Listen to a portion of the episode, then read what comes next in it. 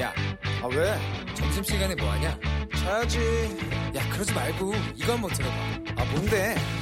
지금 당장 라디오를 켜봐 나른한 오후 깨울 시사 토크쇼 모두가 즐길 수 있고 함께하는 시간 유쾌하고도 신나는 시사 토크쇼 오태훈의 시사본부. KBS 라디오 오태훈의 시사본부 2부 문을 열었습니다. 청취자 여러분들의 참여 기다리고 있습니다. 샵 9730으로 의견 보내주시면 되고요. 짧은 문자 50원, 긴 문자 100원, 어플리케이션 콩은 무료로 이용하실 수 있습니다. 팟캐스트와 콩, KBS 홈페이지를 통해서 다시 들으실 수 있고 유튜브를 통해서도 방송 모습 확인하실 수 있습니다. 아, 유튜브 댓글, 아, 유튜브 창에, 검색창에 시사본부 아니면은 일라디오 이렇게 검색해 보시면 영상으로도 방송 모습 보실 수 있습니다. 주말 동안의 이슈를 정리하고 이번 주 눈여겨볼 소식을 살펴보는 시간입니다. 시사 구말리. 문화일보 이현정 논설위원 나오셨습니다. 어서 오세요. 네, 안녕하세요. 예, 그리고 오랜만에 인사드립니다. 임병식 전 국회 부대변인 자리하셨습니다. 어서 오세요. 예, 반갑습니다. 예. 이 시사구말리가 주말 동안의 소식을 정리한다고 말씀드렸습니다만 주말 정리뿐만 아니라 지금 오늘 오전에 여러 가지 지금 정치 뉴스들이 속보들이 많이 나와서 네. 좀 급박하게 좀 저희가 살펴봐야 될 내용들이 좀 많이 있습니다. 먼저 그 뇌물수수 혐의 등으로 구속 수감된 유재수 전 부산시 경제부시장의 감찰 무마 의혹을 수사하고 있는 검찰이 오늘 오전에 조국 전 장관에 대한 구속영장을 청구를 했습니다. 여기에 대해서 좀 어떻게 이 뉴스를 접하고 계신지 이현정 논설위원께서 네. 먼저 말씀해 주시죠. 일단 오늘 동부지검에서 직권남용 권리행사 방해죄로 일단 그 구속영장을 청구를 했고 26일 날 오전 10시 반에 권덕진 부장 영장 전담 판사 심리로 일단 아마 열릴 것 같습니다. 네. 어, 일단 지금 지난번 두 차례 일단 소환을 했고요. 피해자 신분으로 소환 조사를 했고 어, 사실 이제 이게 그 직권 남용으로 되는 것 자체가 보면 원래 이제 어떤 혐의가 있는데 조사를 안 하게 되면 이게 직무유기가 되고요. 네. 근데 이제 조사를 했는데 문제는 이 사안 자체가 어, 검찰 수사나 징계가 필요한 사안인데 그렇게 하지 않고 그냥 사표만 받은 선에서 끝낸 거 아니겠습니까? 그렇기 때문에 아마 직권 남용으로 음. 어, 의뢰를 한것 같아요. 그리고 지금 이 아마 조사 과정에서 보면 박형철 반부패 비서관 전 전이죠. 이분의 아마 진술이 결정적 영향을 미친 것 같은데 아마 당시에 어 본인은 어이 유재수 전 부시장에 대해서 아 이거는 검찰에 좀 넘기는 게 필요하다. 라고 이제 이야기를 한 것 같은데 네. 조국 전 장관이 아 여러 군데서 전화가 온다 음. 어, 이 그런 진술을 하면서 결국은 이제 사표만 받는 선에서 끝났는 그렇기 때문에 이제 검찰 입장에서 보면 이거는 어 직무 범위를 넘어선 것이다. 왜냐하면 네. 지금 유재수 씨에 대한 구속영장이 대부분 사실 당시 특, 어, 그 특별 감찰 어, 그 내용에서 나왔던 것이거든요. 음. 그렇다면 당시에 충분히 그 어떤 내용에 대해서 인지하고 있었을 텐데 그럼에도 불구하고 왜 징계나 그다음에 검찰 수사를 의뢰하지 않고 그냥 사표 받는 선에 끝났는지. 예. 조국 전 장관도 그런 이야기를 했습니다. 본인은 정무적인 어떤 판단을 했다라고 음. 이야기하는데 뭐냐면 이 이야기는 결국은 이거 자체가 자신의 어떤 책임은 있지만 네. 죄는 되지 않는다는 그런 입장이거든요. 그 음. 그 뭐냐면 자신의 재량권에 속한다. 예. 아마 그렇게 이제 항변할 것 같아요.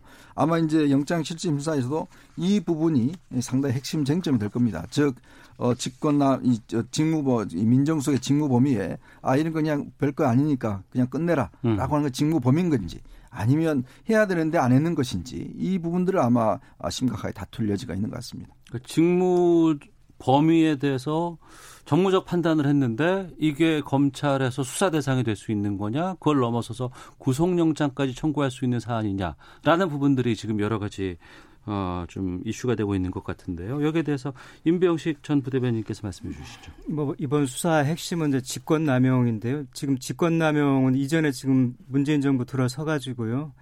어, 지금 구속 많은 분들이 구속됐는데 그분들을 잡아들였던 게 대부분 제목이 직권남용입니다. 네. 직권남용이 해석하기에 따라서 굉장히 좀 여지는 좀 있습니다만은 굉장히 좀 폭넓거든요. 그래서 음. 어, 조국 전 장관도 그런 범위에서 좀 벗어나지 못한 거 아닌가 좀 싶은데요.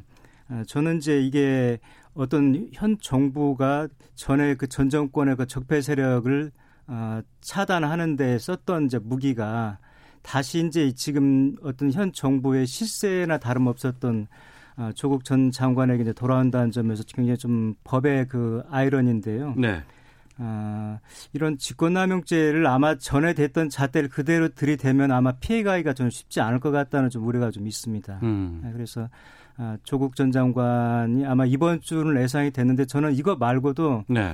또 이제 그 정경심 부인 그 구속된 것 관련해서도 그런 수사는 또 따로 지금 중앙지검에서 이루어지고 있는데 중앙지검 차원에서도 아, 올해 연말은 넘기지 않겠다는 게 이제 이 사람들 어, 수차례 공언을 했었거든요. 예. 그 직간접적으로 저도 접하고 그랬었는데 그 두 가지가 이제 복합이 될 경우에 굉장히 좀 현 정권에 치명적인 부담이 되지 않을까 하는 좀 우려가 좀 있습니다. 아, 그렇게 말씀해 주시고요. 그럼 하나만 더 보겠습니다. 지금 이 또 아, 영장 발부에 대해서는 어떻게 우리가 좀 전망할 수 있을까요? 그 아마 예전에 아마 기억을 되살려 보신다면 우병우 전 민정수석이 이제 당시에 구속이 됐었는데요. 예. 그때 뭐 여러 가지 이유가 있었지만 하나는 특별감찰관 당시 이석수 특별감찰관에게 어, 조사를 하지 마라.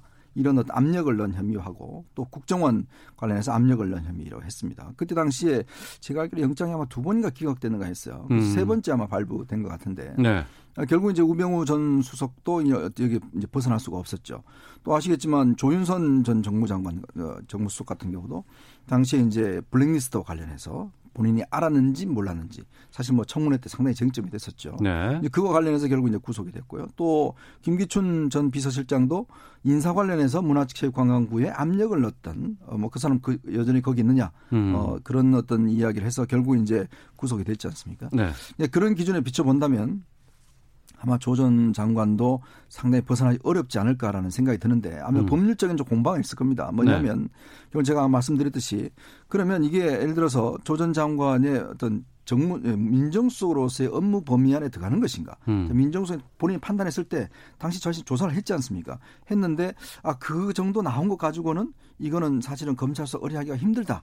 라고 이제 판단한 그 판단이 잘못인데 네. 그럼 그 판단 잘못을 과연 그러면 법률적으로 그러면 이게 문제 삼을 수 있는 것인가? 어. 그럼 그것이 직무 범위를 넘어서는 것인가? 예. 이런 논쟁들이 좀 있을 수는 있어요.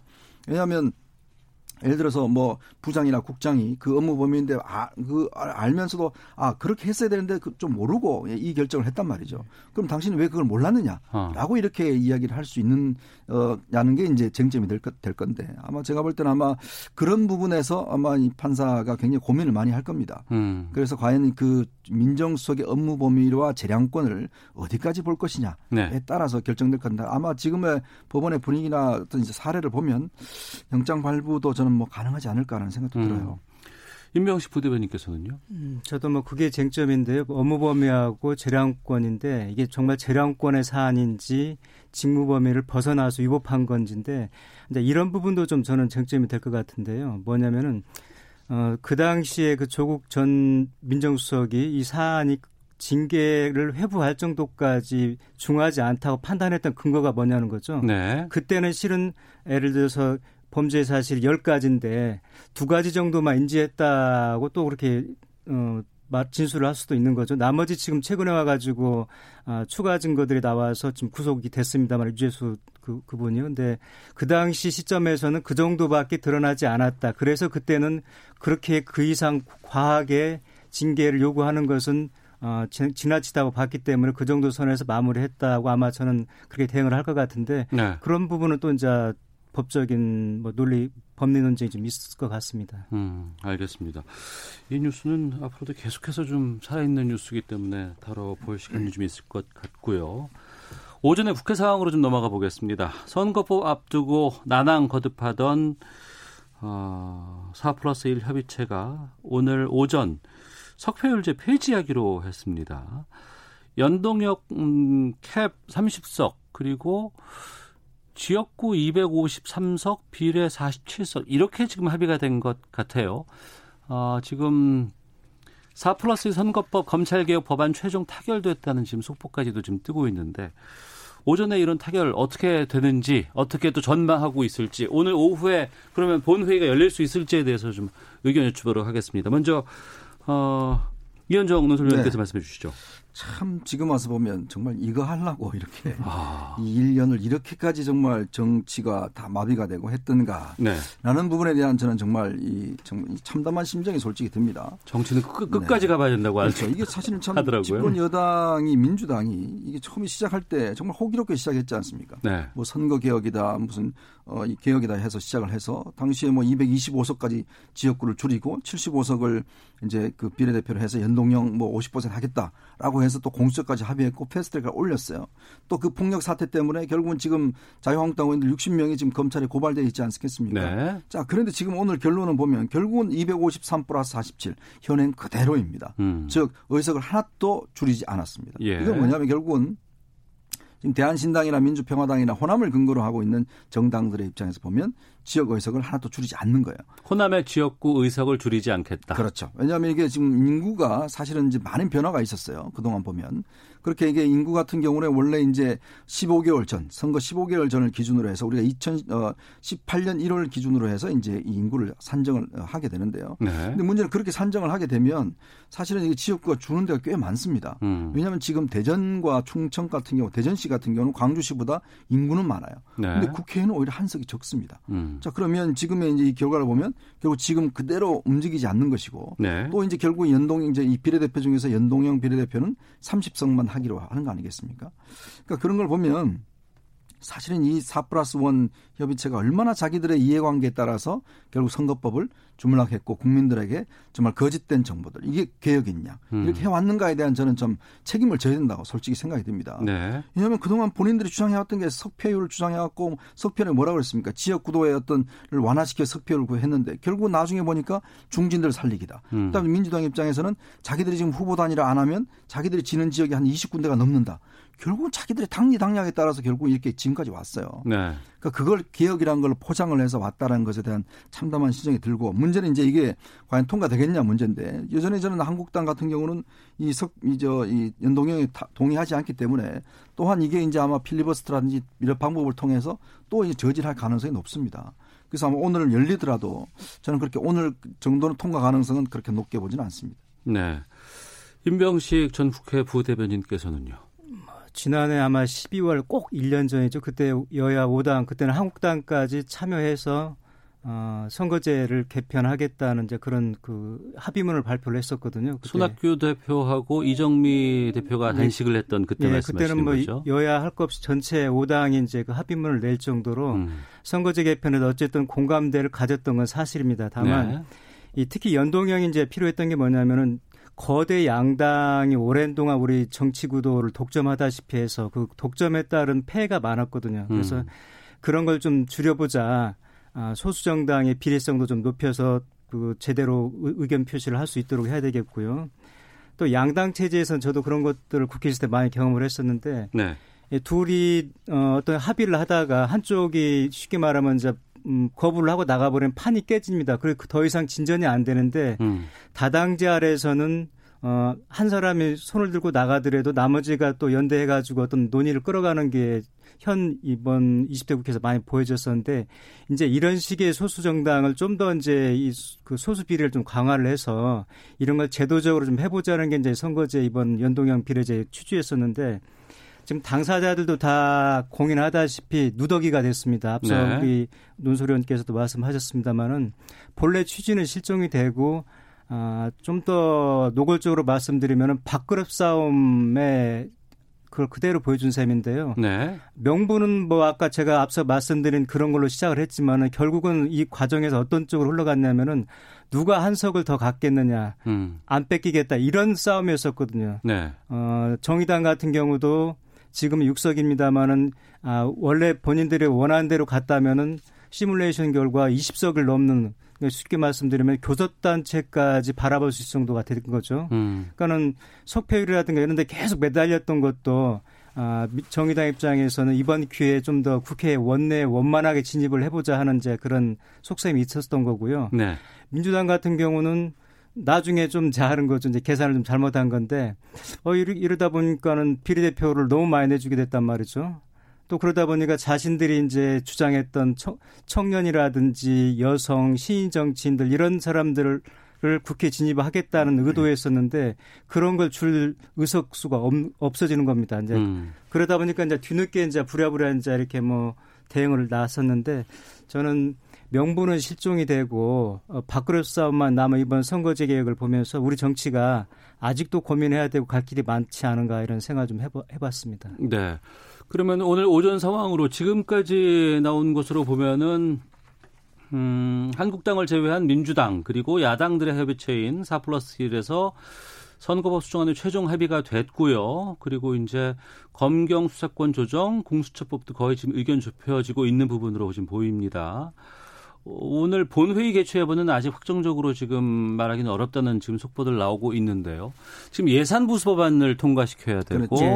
민생법안 남아 있는 거 통과시켜야 되고 선거법 통과시켜야 되고 공수처 검경수사권 조작권 이거 다 지금 통과를 시켜야 돼요.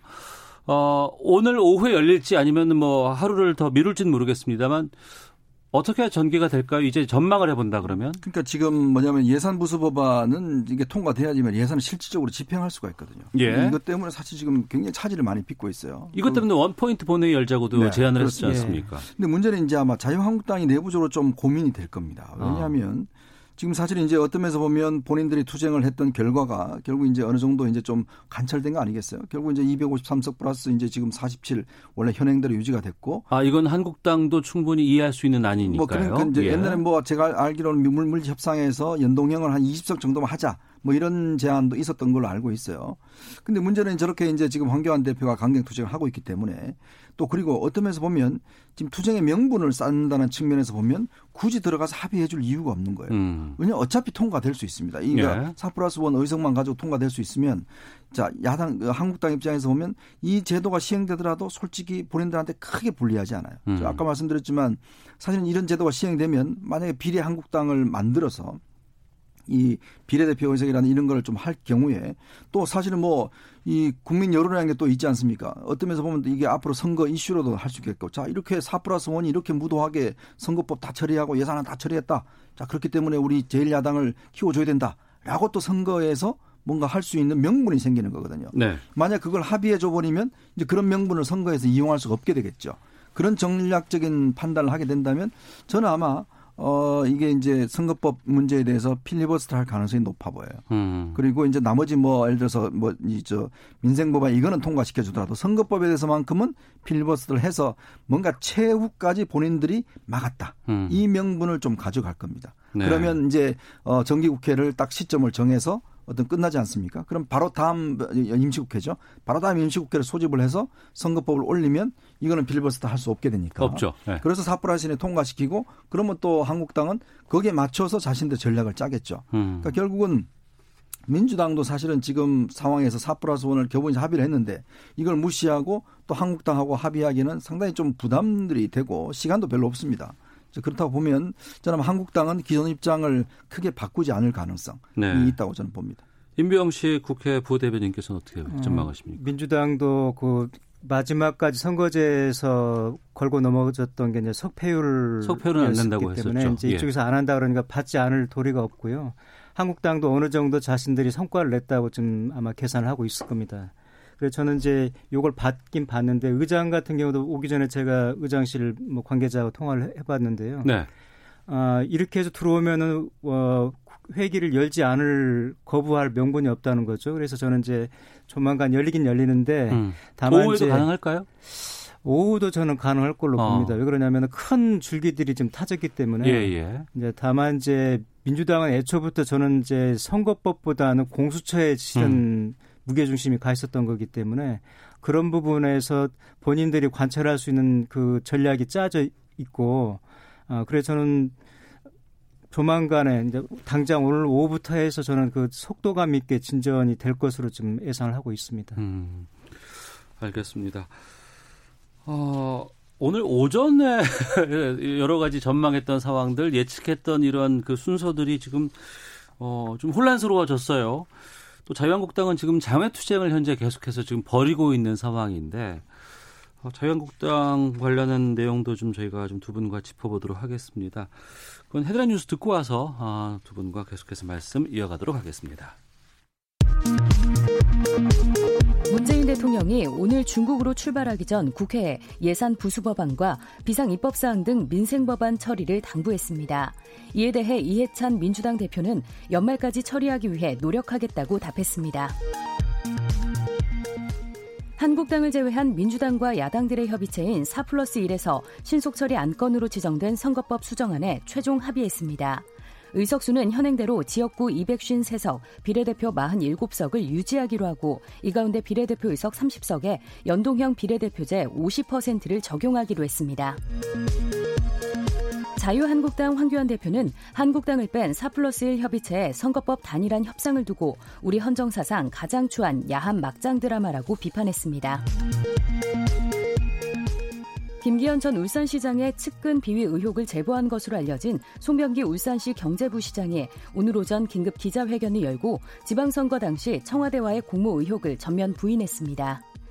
지금까지 라디오 정보센터 조진주였습니다. 이어서 기상청의 강혜종 씨입니다. 네, 먼저 미세먼지 정보입니다. 서울 지금 시간 평균 1세제곱미터당 44 마이크로그램, 충북 55 마이크로그램, 대구 75 마이크로그램 등 미세먼지 농도 나쁨 단계인 곳이 상당히 많습니다. 오늘 영동을 제외한 전 권역의 미세먼지 농도 상황이 좋지 않겠습니다.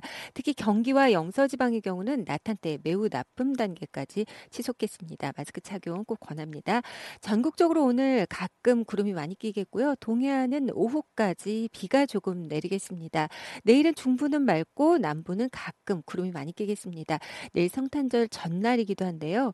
오늘은 서해안과 강원 산지에 바람이 강하겠지만 기온은 약간 높습니다. 오늘 낮 기온 서울 6도 등 5도에서 13도의 분포고 아침에도 영상으로 시작을 했습니다. 그러나 내일은 예년 수준의 추위로 다시 수온주가 제자리를 찾겠습니다. 서울 영하 3도로 조금 춥겠고 전국적으로 영하 9도에서 영상 3도의 분포가 되겠습니다. 낮 기온은 서울 7도로 오르면서 일교차가 벌어집니다. 5도에서 13도의 분포가 예상되고 있습니다.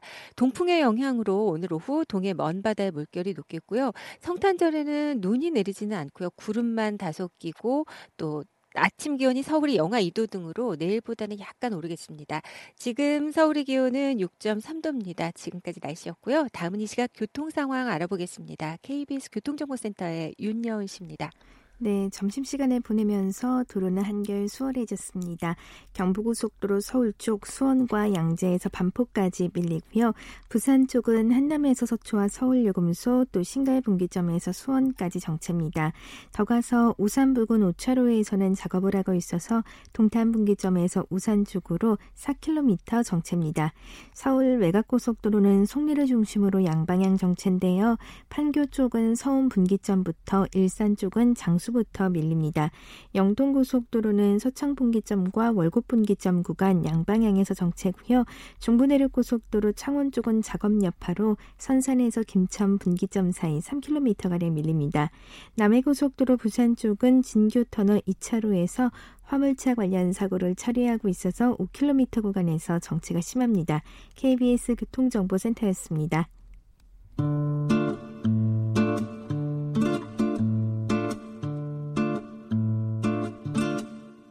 오태훈의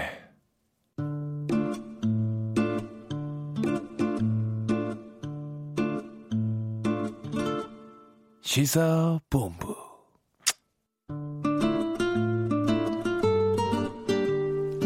네, 시사본부 월요일 시사구말리 임병식 전 국회 부대변인 그리고 이현종 문화일보 논설위원과 함께하고 있습니다. 오전에 선거법 수정안이 합의가 됐습니다. 4 플러스 1 협의체에서 의석수가 지역구 253석, 비례대표 47석 유지. 이 가운데 비례대표 의석 30석에 연동형 비례대표제 50%를 적용하기로 했습니다. 오후에 본회의가 열릴 수도 있는 상황입니다. 이런 가운데 자유한국당은 지금 어떤 스탠스를 취할까가 좀 궁금해집니다. 그동안은 계속 장애투쟁 벌이고, 벌이고 있었죠. 청와대 여당을 향한 공세를 계속 취해왔는데 수정안 합의안이 나와버렸습니다. 어, 임병식 부대변인께서 먼저 자유한국당 어떻게 전망하세요? 앞서도 잠깐 언급 말씀을 드렸는데요. 일부분 본인들이 이제 성과를 냈다고 아마 판단을 저는 하지 않을까 싶고요. 그래서 네. 또 지금까지 계속해서 황교안 대제 출범 이후에 지만 10개월 정도가 흘렀는데 황 대표의 지금 어, 당 운영 방식에 대해서 국민들도 피로감이 있지만 당 내에서도 굉장히 좀 의문을 제기하는 분들이 많이 있거든요. 다만 네. 공천을 앞두고 좀 목소리를 지금 내지 않을 뿐인데 어, 이런 상태가 지속되면은 한국당은 물론이군 어, 황교안 대표한테도 결국 유리, 유리하지 않다는 걸 아마 좀 느낄 건데요. 그래서 저는 이제 더 이상 장애로 도는 것은 좀 아, 위험하다. 음. 지난 16일 날 국회에서 또 뭐 그 투쟁 겨, 대회 했었지 않습니까? 예, 그때 예. 뭐 다른 태극기 부대까지 가세가 돼가지고 국회를 뭐 난장판으로 만들었었는데 그때 국민들 보기에 그게 태극기 부대라고 보지 않거든요. 한국당이 그 주도했고 장본이라고 보는 시각이 깔려 있기 때문에 한국당 특히 황교안 대표가 언제까지 이 정해서 할 수 있을 것인가인데 이런 정도까지 문을 열었는데도 안 들어간다면은 어, 한국당은 이제 정말 입, 입지가 본인들 책임으로 이제 떠안게 되는 거죠. 특히 네. 이제 앞서도 말씀하셨듯이 부수법안 같은 경우는 애초는 이게 먼저 처리가 되고 그 다음에 예산안이 처리가 되는 게 순서인데 뭐 지난해 좀 워낙 그 음, 정기국회 때 이제 상황이 좀 예치 않아 가지고 음. 바꿔서 좀 된 거거든요. 그래서 예. 기형적인 건데 이걸 빨리 바로잡을 필요가 있습니다. 물론 그때 한국당은 참여를 하지 않았습니다만은 이게 통과가 안 되면은 뭐 세입 세출에도 문제가 있지만은 본인들이 전 의원이 서명했던 예를 들어 포항 지진 뭐 지원 특별법 같은 경우요. 음. 자신들 전 의원이 했던 법안마저도 지금 통과가 안 되고 있는 상황 굉장히 좀 모순적인 상황들인데 네. 그래서 저는 한국당이 조만간에 아, 들어올 거다. 또4 플러스 1에서 그동안에 본인들이 아, 요구, 요구 내세웠던 안들을 어느 정도 지금 뒤로 물렸기 때문에 어, 그런 충분히 협의할 논의의 장이 마련되지 않았나 좀 싶습니다. 네. 이현정 논설위원께서는 네.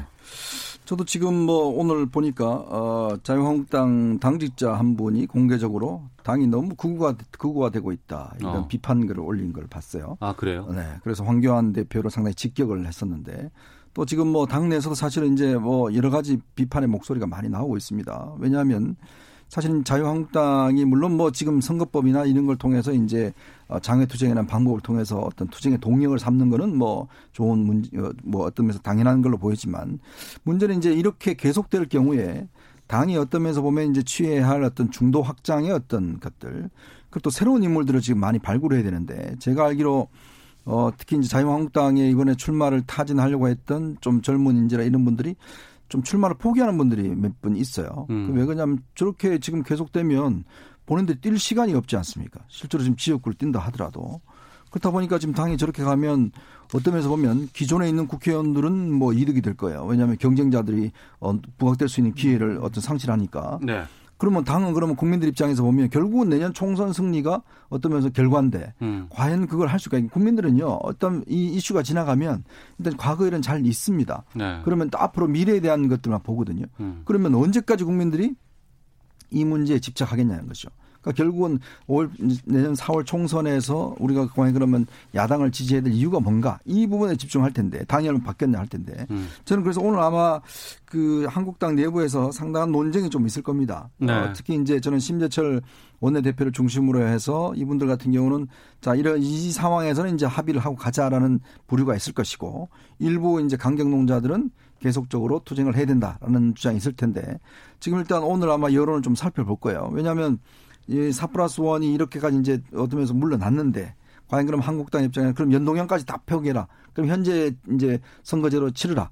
과연 이것이 얼마나 이제 설득력을 가질지 그런 부분에 따라서 저는 아마 오늘 한국당이 어떤 중요한 기로에 서 있다. 아, 그런 생각도 좀 듭니다. 예, 청취자 0121 하나번 쓰시는 분께서 선거법 합의가 됐다고요? 그동안 참 어려운 용어가 많았었는데 그렇다면 기존의 제도와 국민들이 체감할 가장 큰 차이점은 무엇인지 의석수가 어떤 변화가 예상되는지 알고 싶습니다라고 질문을 주셨는데 의석수는 지금 선거법과 달라진 게 없습니다. 네, 그렇죠. 그렇죠. 네. 지역구 253석, 비례대표 47석은 지금과 똑같고 다만 어 20대는 비례대표가 그냥 어 득표율 순으로 번호를 배정을 했는데 그동안 논의됐던 그 어려운 용어라고 말씀하신 게 이제 석패율이라든가 뭐 네. 연동형 여기다가 뭐 이중 등록 이런 거였는데 지금 석패율이 빠지니까 이중 등록도 빠지게 됐고요. 그렇죠. 연동형은 비례대표 어, 47석 가운데 30석에 연동형 비례대표 50%를 적용하기로 이제 캡을 씌운다는 게 이제 여기에서 좀 정리가 그렇죠. 되는 거죠. 이 차이가 좀 있다는 것 알려드리도록 하겠습니다.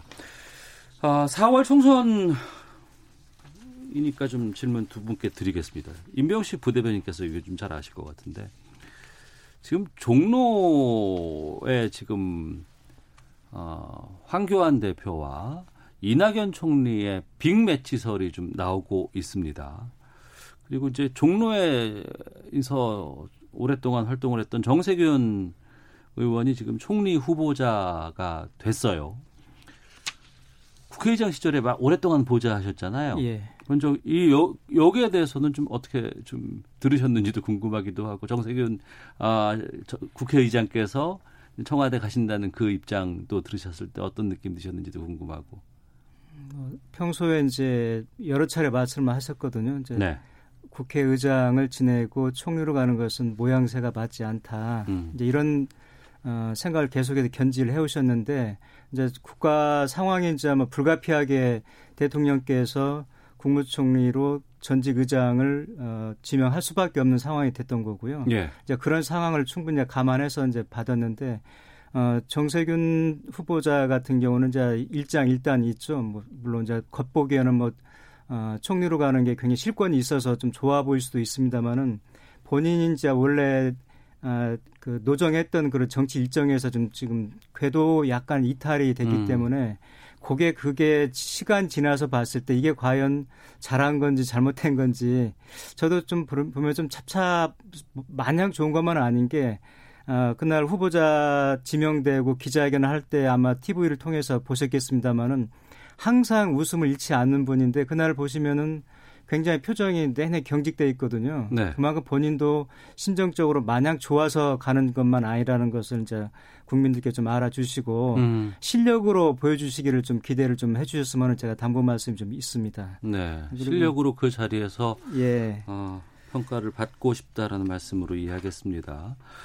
이현정 논설위원께서는 네. 그러면 그 이 종로 빅매치는 어떻게 전망하세요? 저는 글쎄 어, 성사되지 않을 가능성이 저는 높게 봅니다. 아, 왜냐하면 뭐 큰 선수들은요 큰 예. 게임에서 하지 어. 일단 작은 게임에서 붙어서 승부를 가리면 서로 피해가 되잖아요. 예. 왜냐하면 뭐 어차피 이 지금 두 분들 같은 경우에 지금 이낙연 총리나 그다음에 지금 이제 황교안 대표 같은 경우는 대선을 목표로 하고 계신 거 아니겠어요? 음. 근데 결국 그 판에서 괴로워야 되는데 네. 사실 뭐 종로라는 선거구에서 다퉈서 누가 지든 누가 이기든 사실은 그런 어떤 면에서 보면 서로에게 별로 저는 유리한 부분이 없는 거죠. 음. 그렇다 보면 결국은 아마 누구든지 저는 피할 가능성이 높다 봅니다. 네. 그렇기 때문에 아마 빅매치는 이루어지지 않을 가능성이 높고 어. 왜냐하면 사실 거기서 지면 한 분 같은 경우는 결정적으로 대선 도전에서 많은 상처를 입을 것이고 네. 또 이긴다 하더라도 그러면 또 이길 수 있는 가능성이 있는가 또 이런 부분도 있거든요. 우리가 음. 역대 선거를 보면 저는 그런 생각이 들고 그래서 아마 그 뭐 비례대표나 아니면 뭐 다른 걸로 저는 아마 조정이 될 거라 보고요. 예. 그리고 이제 정세균 이제 지금 뭐 총리 후보자 말씀 나오셨는데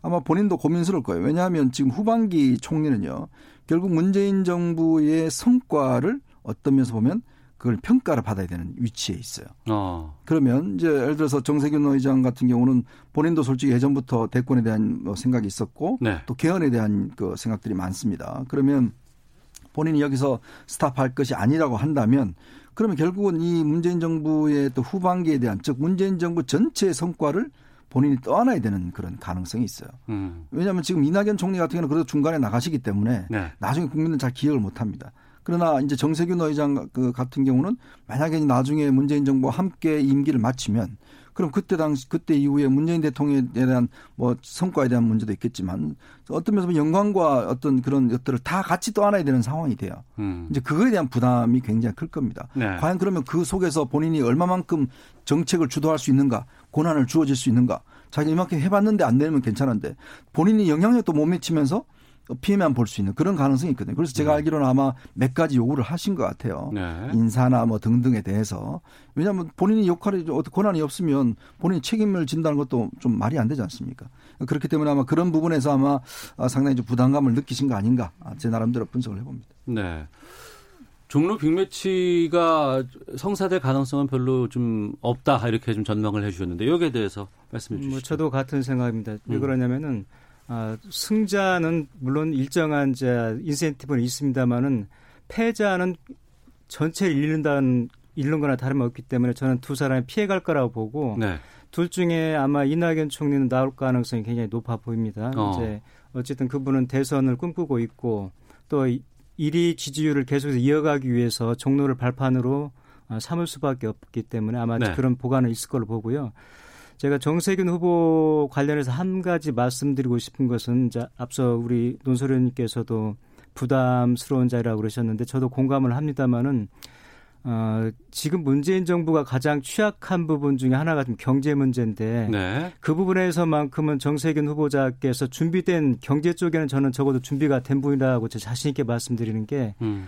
아, 책을 지금까지 한 일곱 권 정도 썼거든요. 근데 예. 그 중에서 한 다섯 권이 경제 관련 책입니다.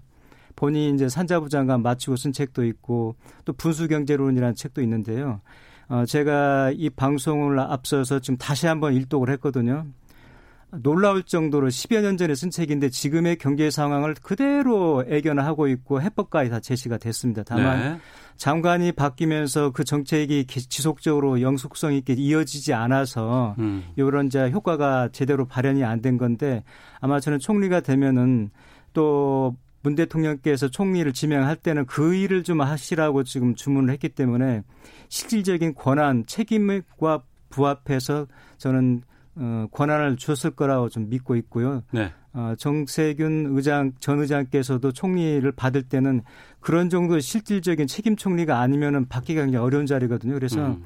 저는 본인이 지금까지 키워온 경제적인 식견을 아, 총리란 자리에 가게 되면 충분히 활용을 해서 성과를 낼 걸로 저는 기대를 하고 있습니다. 알겠습니다. 믿으셔도 좋습니다. 예, 알겠습니다. 자, 이현정 문화일보 논설위원 임병식 전 국회 부대변인과 시사구말리 함께 했습니다. 다음 주면은 올해 마지막 시사구말리 시간이 될 것 같습니다. 국회도 지금 끝을 향해서 좀 가는 상황인 것 같기도 하고요. 어, 다음 주에 또 만나 뵙도록 하겠습니다. 두 분 오늘 말씀 고맙습니다. 네, 고맙습니다. 고맙습니다.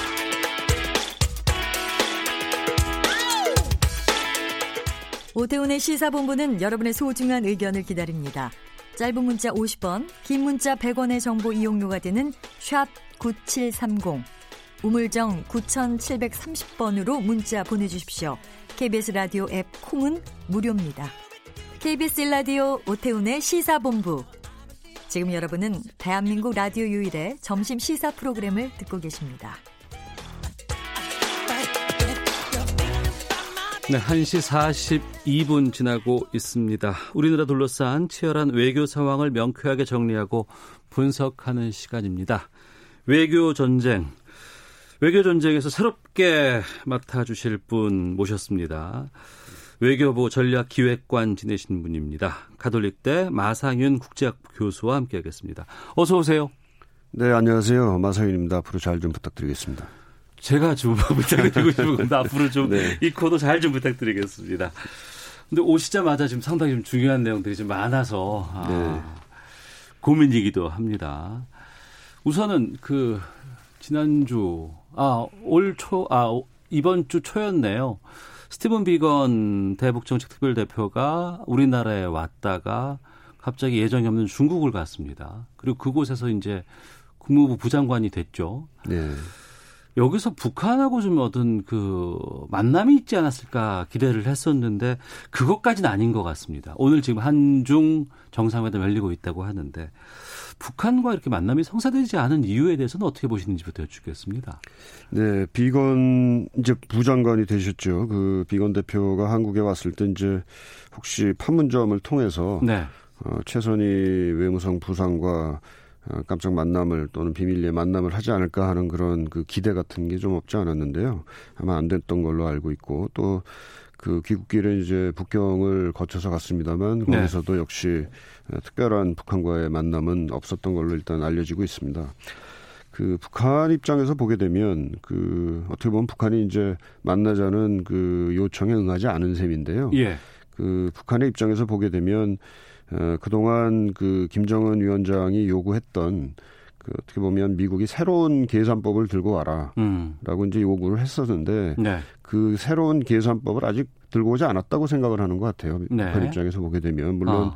지난 10월에 스톡홀름에서 이제 북미 간의 그 실무 협상이 있었는데 네. 그때 이제 미국이 뭐 이러저러한 내용들을 어, 북한에 제시를 했다고 했죠. 근데 음. 그때도 이미 어, 북한은 어, 뭐 새롭지 않다. 그 어. 뭔가 자기들이 요구하는 그 새로운 계산법을 충족시킬 만한 것이 아니다라고 하고 이제 협상 결렬을 선언했던 바가 있습니다. 예. 그래서 그 이후에 미국이 에, 북한이 요구할 비- 북한이 요구하는 또 북한이 뭐 말하자면 수용할 만한 그런 새로운 계산법을 아직 제시했지 않았다라고 이제 북한은 판단하고 만나지 음. 않겠다는 것 같고요. 예. 뭐 북- 미국의 입장은 그게 아니라 만나서 얘기해보자라는 음. 뭐 그런 입장이 아니었을까 생각을 합니다. 그, 그렇기 때문에 북한 입장은 지금 여전히 네. 그 아직 만나서 얘기할 게 아니라 니들이 당신들이 먼저 그 우리가 요구하는 것을 충족시킬 만한 뭔가 새로운 굉장히 과감한 그런 어, 방안을 먼저 갖고 와야만 우리가 만날 수 있는 거 아니냐 이렇게 음. 하는 어, 상황이 아닌가 생각됩니다. 북한은 이미 연말 시한을 정해놓은 상황입니다. 그렇죠. 그리고 이제 뭐 크리스마스 선물을 뭐 줄 수도 있다라는 얘기까지도 나오고 있는 상황에서 그러면 미국이 새로운 무슨 뭐 안을 제시할 가능성이 있을까요? 어렵죠. 그것은 지금 어 지금 어떻게 보면 그런 안을 도출하기 위해서 예. 어, 서로 만나자라는 거지 않습니까? 만나서 얘기하자라는 건데 북한은 오히려 그 지금 너희들하고 만나서 얘기할 상황이 아니다라고 지금 하는 셈이니까 음. 한쪽은 지금 테이블 위에 앉자, 네. 테이블에 와서 앉자라는 거고 한쪽은 앉지 않겠다라는 입장이죠. 근데 그렇다고 그래가지고 그게 뭐 그 협상을 안 하겠다라는 것도 서로 아니에요. 예. 그러니까 지금 묘한 상황입니다. 그러니까 음. 한쪽은 협상을 하려면 앉아야 되는 거 아니냐 테이블 네. 앞에 하는 쪽이고 한쪽은 협상을 위해서 오히려 안 앉겠다라는 어. 쪽이고 그러니까 그 어떻게 하면 이제 협상 테이블로 데리고 데리고 오느냐 하는 게 지금 굉장히 중요한 문제죠. 그 양쪽에서 팽팽히 맞서고 있을 때는 주변에서 야 저쪽에서 저럴 수도 있으니까 한번 와봐 뭐 이렇게 지금 이렇게 중재를 할 수도 있는 여지가 있을 것 같고 그 중재 역할의 몇 가지 포인트는 그 중국과 러시아가 이제 제재를 좀 완화하는 내용의 결의안을 지금 예. 어, 올려놨습니다. 이게 뭐 네. 통과될 가능성은 뭐 그 크지 않다고 전망이 좀 나오곤 있습니다만 이런 것들을 통해서 접점을 좀 찾을 수 있는 공간을 만들 수는 있을까요? 글쎄 제재 완화 이제 문제는요. 이 제재 완화를 가지고 어 이제 만약에 그게 이제 제공이 된다 그랬을 때 그리고 북한에게 그게 주어졌을 때 음. 거기에 상응하는 무엇을 받아야 되는 게 또 우리 입장이고 또 미국의 입장이지 않겠습니까? 예. 그런데 어 그것에 대한 얘기를 한번 협상을 통해서 해보자라는 게 이제 그 미국의 의사일 텐데요. 음. 어, 다시 말해서 제재 완화를 하더라도 제재 완화라는 것이 어, 무엇인가 새로운 그 가능성을 연다라는 것을 가시적으로 보여줘야 되는데 네. 그 유엔 그 안보리에서 그 뭐 혹시라도 결의안 통과가 되더라도 음. 거의 가능성이 없겠습니다만 그것은 그 뭔가 허공에 이렇게 지르는 어 차원의 제안이 되는 거거든요. 그러니까 네. 그걸 줬다 그 만약에 제재 완화를 북한이 원한다 그래서 그걸 유엔 그 결의안을 통해서 줬다 하더라도 북한으로부터 가시적인 어떤 그 약속을 받고 주는 게 아니지 않습니까? 음. 그 미국 입장에서는 어 그렇게 하기는 굉장히 어렵겠죠. 네. 오늘 내일 한중일 정상회담이 진행이 됩니다. 네. 근데 그동안은 북미 간의 이제 비핵화 회담으로 풀어왔었는데 이제는 이렇게 되다 보니까는 육자 회담 과거에 이제 시작했던 그런 네. 어, 내용들이 다시 지금 논의가 되고 있습니다. 비핵화와 관련돼서 육자 회담이 성사될 가능성은 어떻게 보세요? 글쎄 가능성 그렇게 높다고 보지는 않습니다. 아. 그 중국이나 러시아 특히 이제 러시아가 육자 회담에 대한 그 집착이 굉장히 크고요. 네. 어, 그것은 그 이런 육자라는 포맷이 형성이 돼야 비로소 이제 러시아 또 이제 중국이 어, 당사자로서 어떻게 보면 그 이 비핵화 관련된 협상 과정에 어, 낄 수가 있죠. 네. 그렇기 때문에 러시아 특히 특히 러시아가 이제 그동안 강하게 이제 그 다자 포맷을 주장을 해왔었습니다. 그렇지만은 어, 미국은 뭐 강하게 반대를 하고 있고요. 뭐 예. 우리 한국의 한국 정부도 어뭐 그렇게 거기에 어 뭐 우호적인 입장은 아닌 걸로 알고 있습니다. 아, 우리도 네네. 어. 알겠습니다. 연말 시한이 뭐 이제 열흘도 남지 않았습니다. 어, 한중일 정상회담이 마지막 변수일 것 같기도 하고 북한이 새로운 선택을 할 여지는 어떻게 보세요? 글쎄요, 이제 새로운 길을 계속 얘기를 해와서 예. 뭔가 그게 무엇이냐라는 것에 대한 그 궁금증도 많고 두려움 같은 것도 이제 커지고 있는데요. 네. 글쎄, 과연 북한이 시, 실제로 이렇게 완전히 새롭게 뭔가를 할수 있는 여지가 과연 있을까 음. 하는 생각이 많이 듭니다. 그래서 새로운 길도 결국은 옛날 길이다라는 네. 그런 판단들도 많이 하시는 것 같고요. 음. 어, 아마 그 조금 새롭게 한다면은 중국이나 아까 이제 중국 러시아 얘기가 나왔는데 중국과 러시아의 협력을 조금 더 강화하고 네. 그걸 통해서 이제 제재 완화에 대한 그 국제사회에 대한 요구를 조금씩 강화해 가고 어, 뭐 그 정도가 아닐까. 뭐 그러면서 이제 지금까지 얘기해온 자력갱생의 길을 강화하고 뭐 이런 음. 정도가 아닐까 싶은데요. 예. 아, 뭐 그다지 새롭지는 않죠. 알겠습니다. 자, 가톨릭대 국제학부 마상현 교수와 함께 외교 전쟁 말씀 나누고 있는데요. 연말까지는 계속해서 날선 공방들은 지금 주고받을 것 같습니다. 네네. 북한 쪽에서는 미국이 북한의 인권에 대해서 언급한 걸 가지고 입뿌리를 바로 놀려야 한다면서 북미 관계가 예민한데 악담질했다고 비난을 했고 미국은 필요하다면 오늘 밤에라도 싸워서 이길 준비가 돼 있다. 이게 미국 국방장관의 말이었습니다. 이건 그냥 통상적인 기싸움으로 이해를 해야 될지 아니면은 어 정말 그 벼랑 끝으로 가고 있는 상황인 건지요. 글쎄 앞에서 잠깐 말씀드렸습니다마는 여전히 이제 협상을 하고자 하는 그 의사들은 뭐 의지까지는 모르겠습니다만 의사들은 다 있다고 봅니다. 네.